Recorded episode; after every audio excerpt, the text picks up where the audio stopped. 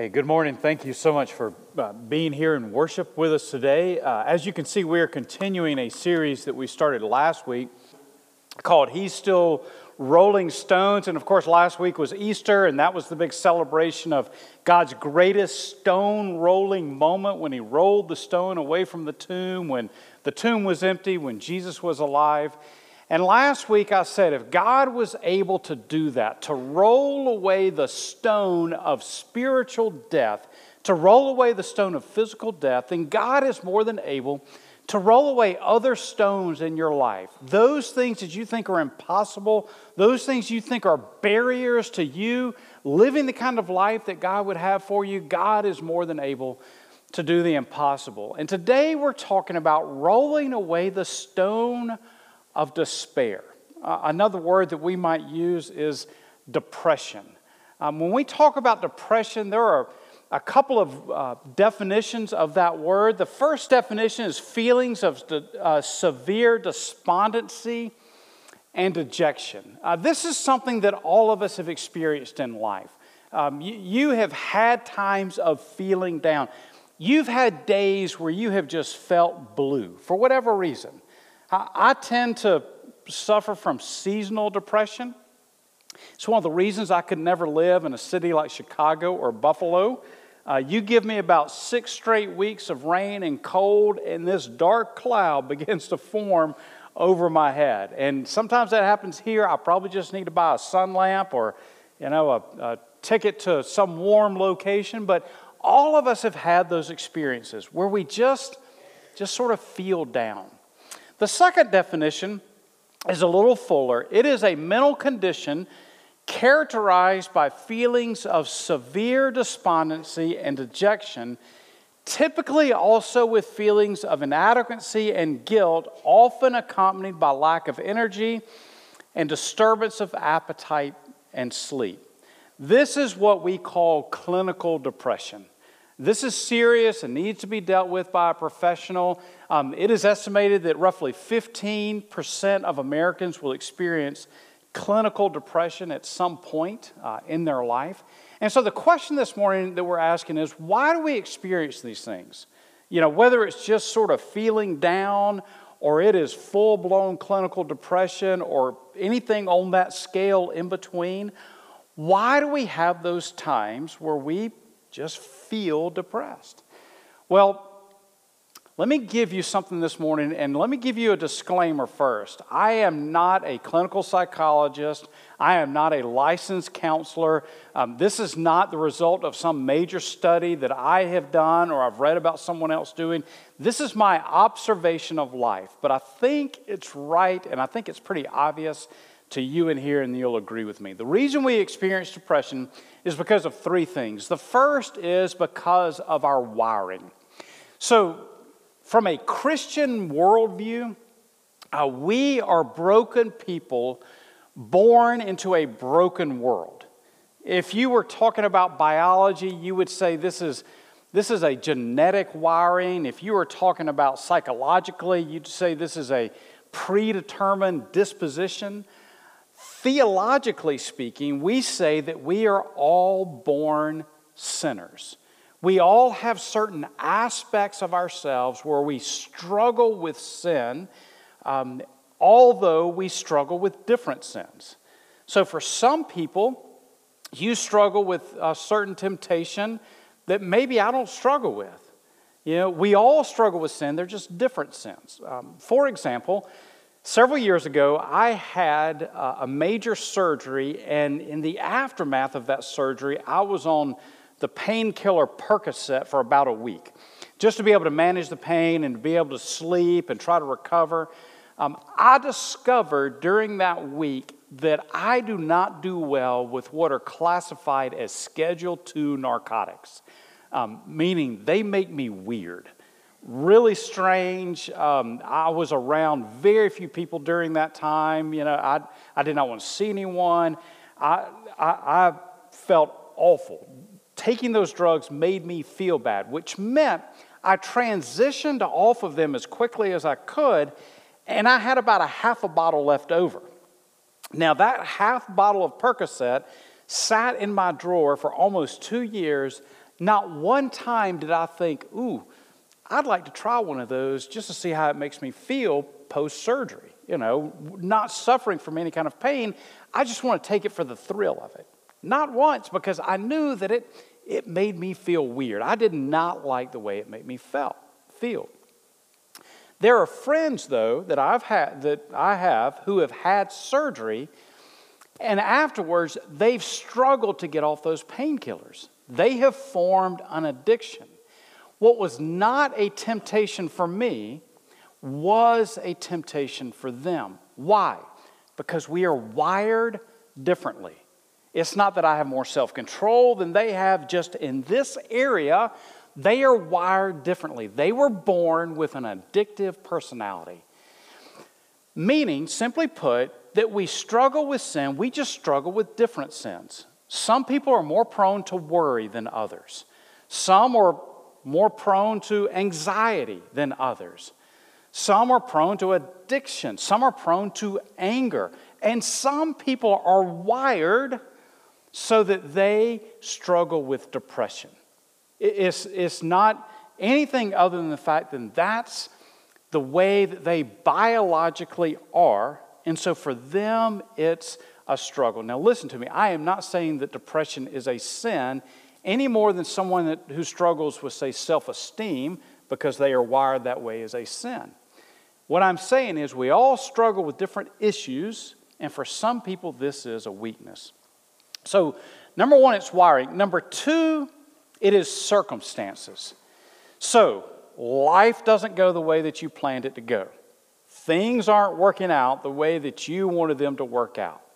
Financially, there's a struggle, or the big breakup happens, or there is, you know, the end of the marriage, and that that is the circumstance that you are facing, or there is a health, health struggle, or the loss of a loved one, whatever it is, you're facing this circumstance and life isn't going well, and that contributes to depression. Now, again, this is not some study. I'm not a clinical psychologist, but I think this is pretty obvious. Wiring, we have no control over that. You're made the way that you're made, and there's nothing that you can do to change that. Circumstances, you sometimes have control over it, and sometimes you do not. There are sometimes that you make decisions that lead to the bad circumstances that then cause the depression. And sometimes those things just happen to you that cause the circumstances that lead to the depression. So let's say that you just one day foolishly get mad at your job and you quit, and you walk out, and that's it and you don't look for another job, you don't want to work for anybody else, and you're just doing nothing. You don't look, you don't care, and financially you begin to suffer as a result of that, and that leads you to a place of depression. Well, that's a circumstance, but your decisions led to that circumstance. Let's say that you have a job and you're laid off because of an economic downturn and you look and look and look, but you just can't find another job. And so financially you suffer, and then you become depressed because of your financial situation. Same circumstances, but you did not control those circumstances. They happened to you, not because of decisions that you made. So, wiring, 0% control over. Circumstances, 50% control over. However, there's a third category, and it is our focus, which we have control over our focus. We have control over those things that we will think about, where we place our hopes, where we put our, our mental energy. We have control over that. Wiring, we do not. Circumstances, we sometimes do, but 100% of the time, we have control over what we choose to focus on which, which will contribute to our depression or will help us in that struggle. Last week, I, I read an article about celebrities who admitted to struggling with depression. And it, it, it, actually gave stories of several individuals, and they talked about how they've struggled with depression, especially during this past year. Uh, Michelle Obama was featured, Ben Affleck, Justin Bieber, and they all talked about their struggle with depression. And admittedly, I got to the end of that article and I thought, give me a break. You know, if I had the kind of money that you have, if I had the big house and the private butler and the private jet and the chance to do whatever I wanted to do and go wherever I wanted to go, I don't think I would ever be depressed. And if I was, I sure would admit it to this magazine and let someone write an article about it. The moment I thought about that, this second thought came to my mind. Think about how many people would say the same thing to you, to me.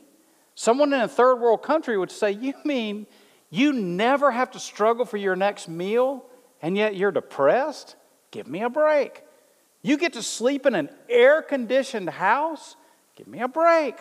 You get to sleep in a bed? Give me a break. You get in a car and you go somewhere? Give me a break. How could you ever be depressed? Which means that so much of, of our despair and depression, wherever it is on the scale, is because of our focus in life. Where we choose to place our mental energy contributes to our depression. So today, we're going to talk about how do we put ourselves in a position where God is able to roll away the stone from our lives. Now, when you read the Bible, there are a lot of examples of individuals who struggle with depression. Um, Jeremiah is one of the best most notable. He was called the weeping prophet for a reason. Uh, God gave Jeremiah a message to give to the people of Israel, and the people of Israel rejected the message, and they rejected Jeremiah as well, and he suffered from deep, dark depression as a result. Uh, think about Job. If you've ever read the book of Job, Job in one day lost his family and his fortune, and he went through some dark days some severe depression because of all that had happened to him. Uh, Saul, King Saul, because of his focus, because he had taken his eyes off of God, because pride consumed his life, because jealousy consumed his life, he suffered from depression. Um, Solomon, King Solomon, who had incredible wealth, access to any and every kind of pleasure the world had to offer, and the book of Ecclesiastes records his depression, where he got to the point that he just said, I hated life. There is example after example after example we could point to in Scripture. The one I want us to look at this morning is found in 1 Kings 19. If you've got a Bible with you, you can go ahead and turn there. 1 Kings is towards the beginning of your Bible, uh, right after 1st and 2nd Samuel.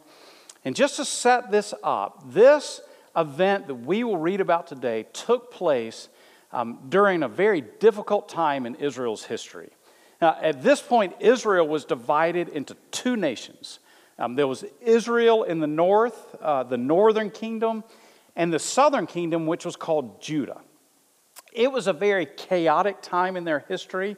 Uh, they had a few bright moments and a few good kings, but for the most part, both nations had wandered from God. Both nations had kings that did evil in the eyes of the Lord. And in the northern kingdom, at this particular point, the king was a guy named Ahab. Um, Ahab was married to a woman named Jezebel. Um, Jezebel was not an Israelite. That was not her home. She was from a country called Damascus, located to the north, what is modern day Lebanon. And she was the daughter of the king uh, who was king over the two city states of Tyre and Sidon, these very powerful city states. That king made an alliance with King Ahab of Israel that was basically a peace treaty. And to seal that treaty, he gave his daughter Jezebel to Ahab in marriage to take as his wife. Now, I didn't see anyone sort of cringe at that. Our modern ears, we hear that and we think, well, that, that's just awful. You know, you can't just give some girl to some guy. She's not a piece of property. You know, we hear that and we think, man, that, that is just awful. A couple things to keep in mind. In that day, that was common. It was very, very common for any daughter in a ruling family to be used as a pawn of diplomacy. That's just that's just how it worked.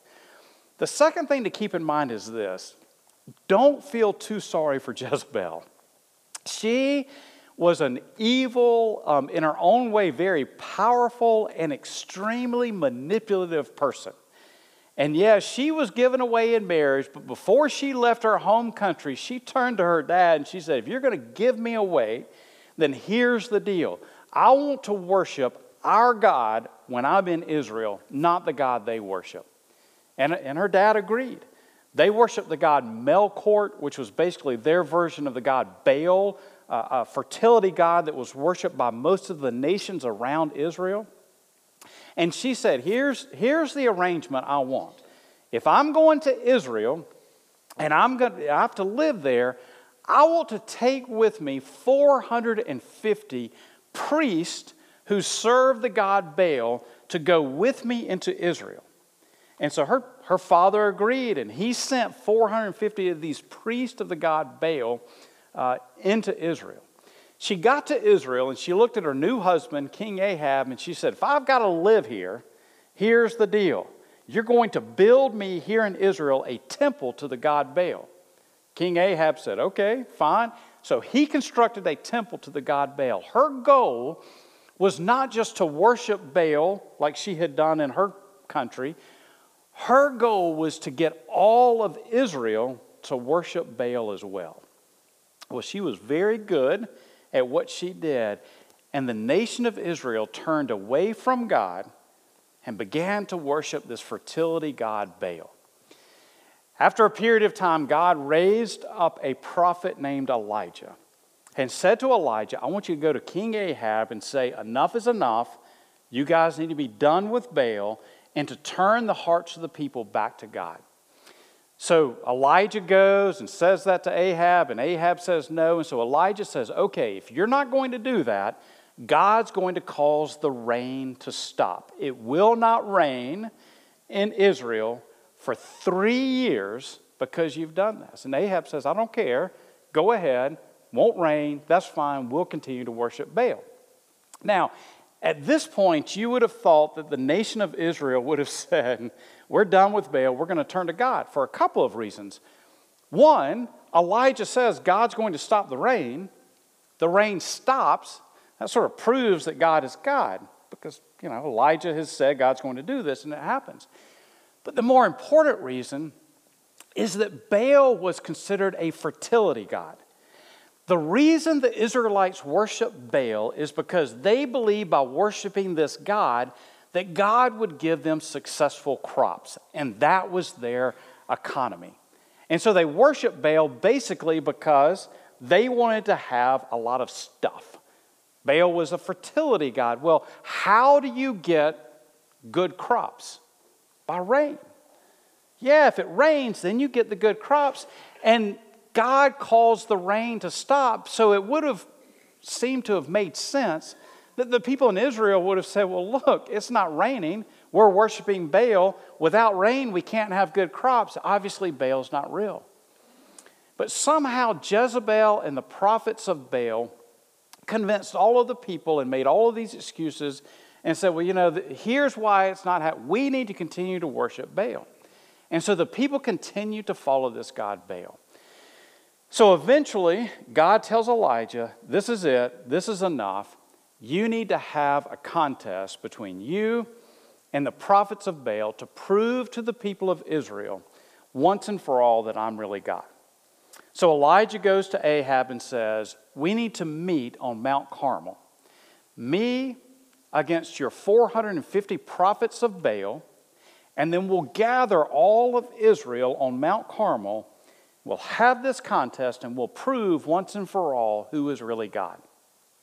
So the contest was they basically set up these altars on Mount Carmel, and then the 450 prophets of Baal called out to Baal for hours and hours and hours, trying to get Baal to answer them. For hours and hours they cried out, and Baal never answered because he's not real. Right, yeah, that's why he didn't answer. For hours and hours and hours, nothing happens. Then Elijah says, Okay, now it's my turn. He offers a prayer to God. God answers by sending fire down from heaven. It consumes the altar that Elijah had created. Everyone sees, well, God is God. All the nation of Israel gathered there on the mountain sees this happen.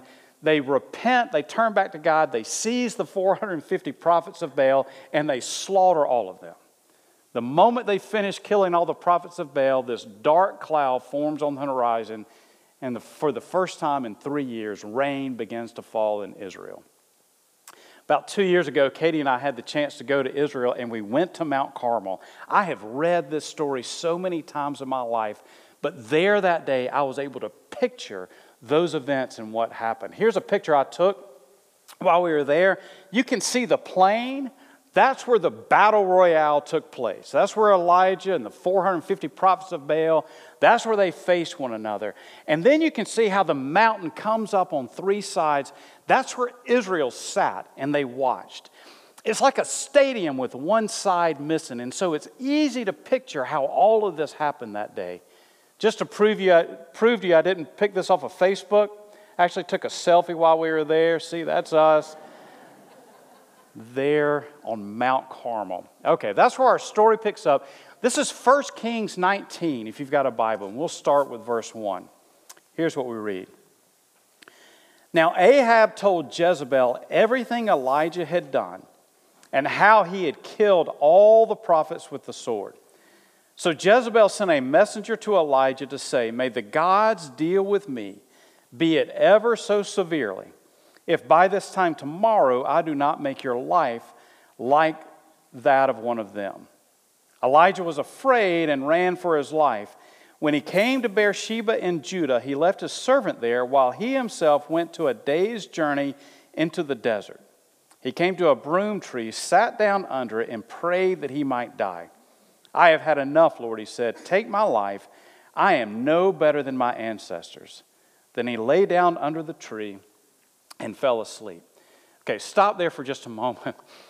Jezebel, evil, awful, powerful Jezebel, gets word that they've had this contest and that Elijah has had 450 of her prophets that she brought from her home into Israel all murdered and she is furious. So she gets word to Elijah I'm going to kill you. I'm going to hunt you down and I will kill you. And Elijah understood that she had enough power that she could make this happen. So Elijah runs to a place called Beersheba.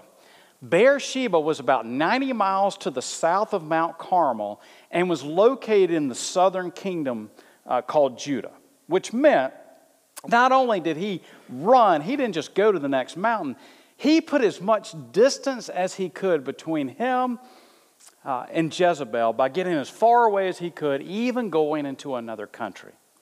There he travels. It would have taken him about a week to go 90 miles. He gets to Beersheba and he tells his servant, You stay here. And then he travels for another day into the desert, finds this broom tree, gets under the broom tree, and then he says these words under the broom tree I have had enough, Lord. Take my life. I am no better than my ancestors. Now, was he depressed, clinically depressed, suicidal? Uh, does he literally mean take my life, God? Or is this just hyperbole? We don't know. But I think it's safe to say, based on his actions and the words he says here, here was Elijah experiencing depression. He was in a bad, dark, deep, dark place in his life. Then skip down to verse 9. And the word of the Lord came to him What are you doing here, Elijah?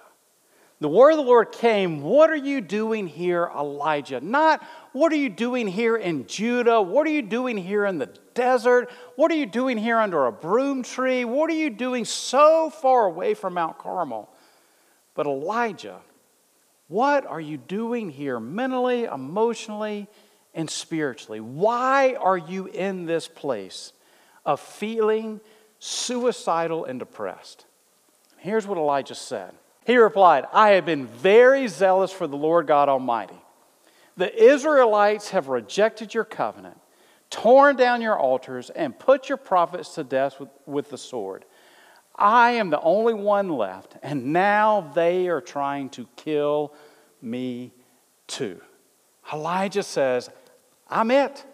They've put everyone to death. Everyone who follows you, God, they have killed. I am it. And now they're trying to kill me too. God, just go ahead and take my life. There are several things about Elijah here that we need to note that led to his depression. Number one, Elijah was exhausted. He was physically exhausted, he was mentally exhausted, he was spiritually exhausted. He traveled for 90 miles to get to this place. He would have been walking for a solid week. He was physically exhausted uh, at this point. He was spiritually exhausted from that experience on top of Mount Carmel. For this incredible showdown where he got to see God move, where, where the people of Israel got to see him face down these prophets of Baal. It was this incredibly emotional, spiritual experience and yet he would have been worn out from it. Uh, he was at this point simply wiped out. And in his exhausted state says, God, I'm just done. Just go ahead and take my life. The second thing is that he was isolated. So he left Israel, he left the community he knew, he took only a servant with him, travels for a week, and then he says to the servant, You stay here. And for another day, he goes out into the desert all alone, just him and his thoughts, thinking about this message from Jezebel, thinking about the worst case scenarios, creating all of these circumstances in his head about his situation because he didn't have anyone with him to say, hey, give me your thoughts, to, to help me process this. He was all alone in the desert. The third thing about this is that he was mistaken. God says, Elijah, why are you here in this place? Why are you so down? Why are you depressed? And Elijah says, God, I'll tell you why. They have killed everyone who worships you, and I'm the only one left. Well, Elijah, we know from the story that's not true. We know that when you were on Mount Carmel and you had this contest, and God answered, and all the people gathered on the hillside saw that, they repented. And so, yeah, if they were following Baal, just a week ago, they all repented and they killed the prophets of Baal. I mean, they are following God now. So, one, we know that's not true just because of what we read in 1 Kings 18. But then God later says to Elijah, I have reserved 7,000 individuals who have never bent their knee to Baal. In other words, Elijah, you may think you're the only one, but there are thousands of others who, just like you, have not worshiped Baal. You are not alone. You may think you're alone, but you're not alone at all. Okay, so what can we learn from this passage? How do we fight against depression? When those dark days come, when there are days that we think, gosh, I just don't know what I'm going to do next, what are some things we can do to put ourselves in the position where God can remove this stone from our lives? Here's the first thing Find community. Elijah's number one problem was he had isolated himself. He had gotten to a place where no one could speak into his life and help him process what he was going through. Let me, for just a minute, turn your attention to Genesis chapter 3.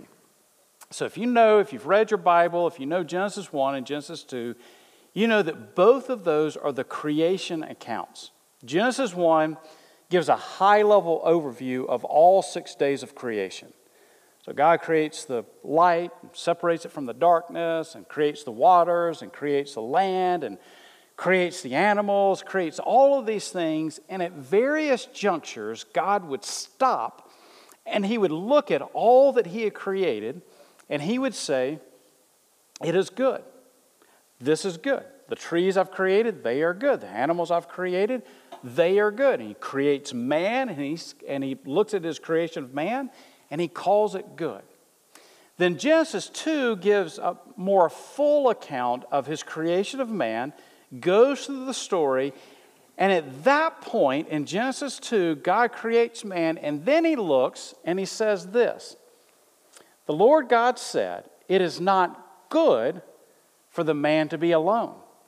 I will make a helper suitable for him. So, all along the way, God has said, It is good, it is good, it is good. And He gets to this point and He says, It's not good. Now, this is before sin has entered the world. This is before Genesis 3, where everything becomes broken. At this point, the world is perfection, except for this one thing. God looks at his creation and says, It is not good for man to be alone. He needs to have someone with him. When we isolate ourselves, we do ourselves harm. Throughout Scripture, we read where we are encouraged to be in community. God tells us to be in community with other believers, which is one of the reasons this past year has been so incredibly hard. We have locked down, we have quarantined, we have socially distanced, and study after study after study has shown that it has harmed our nation because we have failed to be in community. In fact, I read recently a report about the increase in anxiety and depression among Americans, and look what it said. It said more than 42% of people surveyed by the U.S. Census Bureau in December reported symptoms of anxiety or depression in December, an increase from 11% the previous year. What they were studying here was December of 2020. In December of 2020, 42% of Americans said that they were experiencing anxiety or depression. They compared this with December of 2019, before all this began. At that point, 11% of Americans were experiencing anxiety or depression. In one year, it grew by 31%. And the article went on to explain there were two factors that caused this. One was fear fear over what would happen next with the economy, with the COVID, with everything going on. One was fear, and the second was isolation. That as people isolated themselves, they actually became more depressed.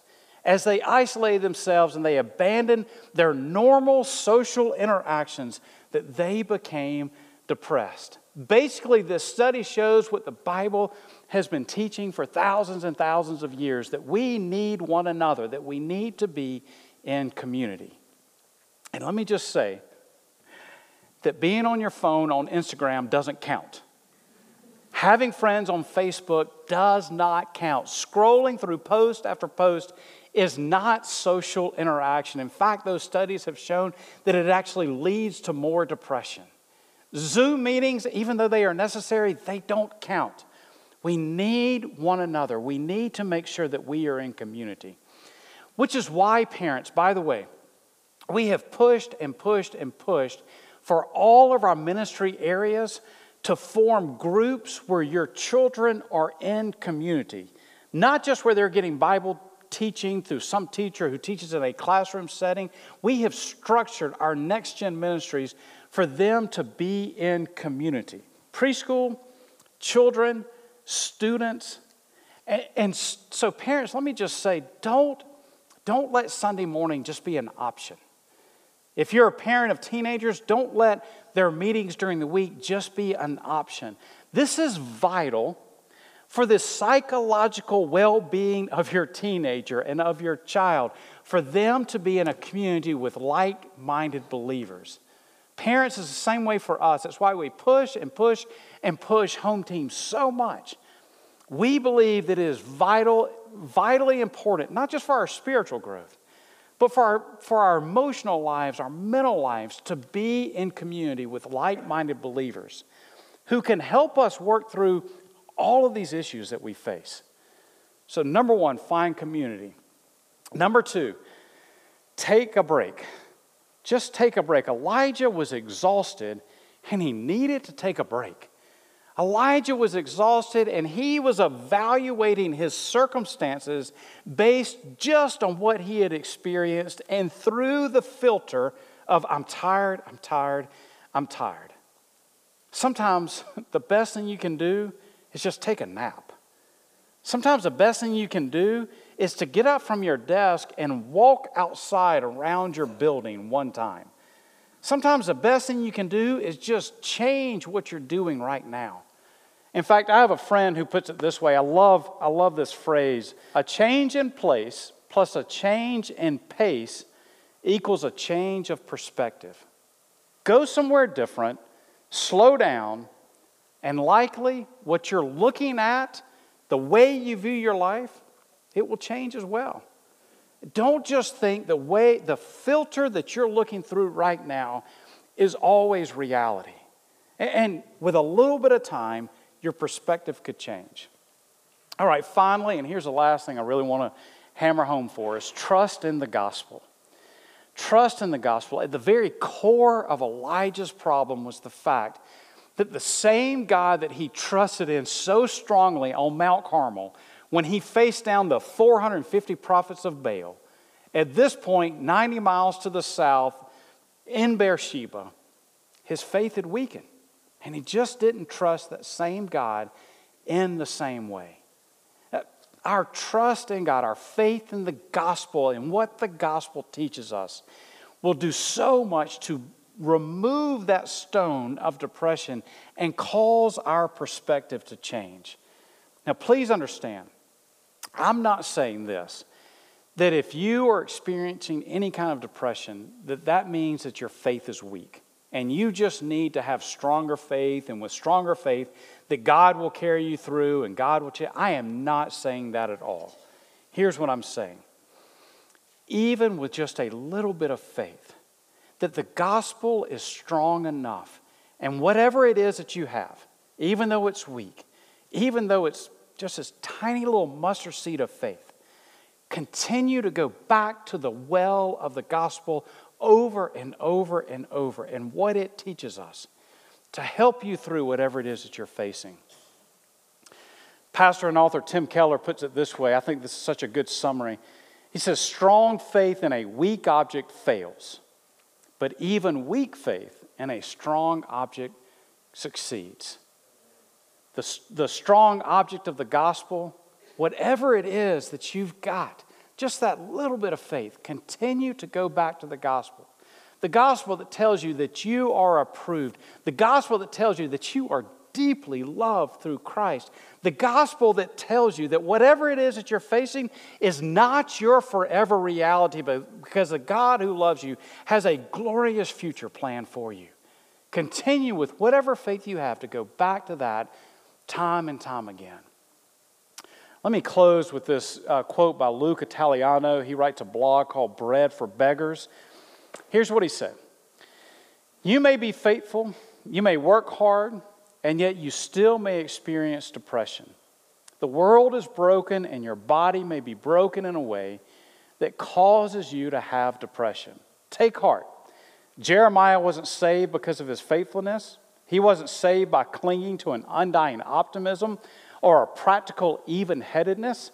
He was saved because of God's faithfulness to him and to all the promises he made. You aren't loved because you control your depression. You aren't accepted because you work hard at serving others. You are saved because God is faithful to you. He is faithful to all the promises He has made to you. Even on your darkest day, God is faithful to you. You are loved. You are forgiven. You belong to Him.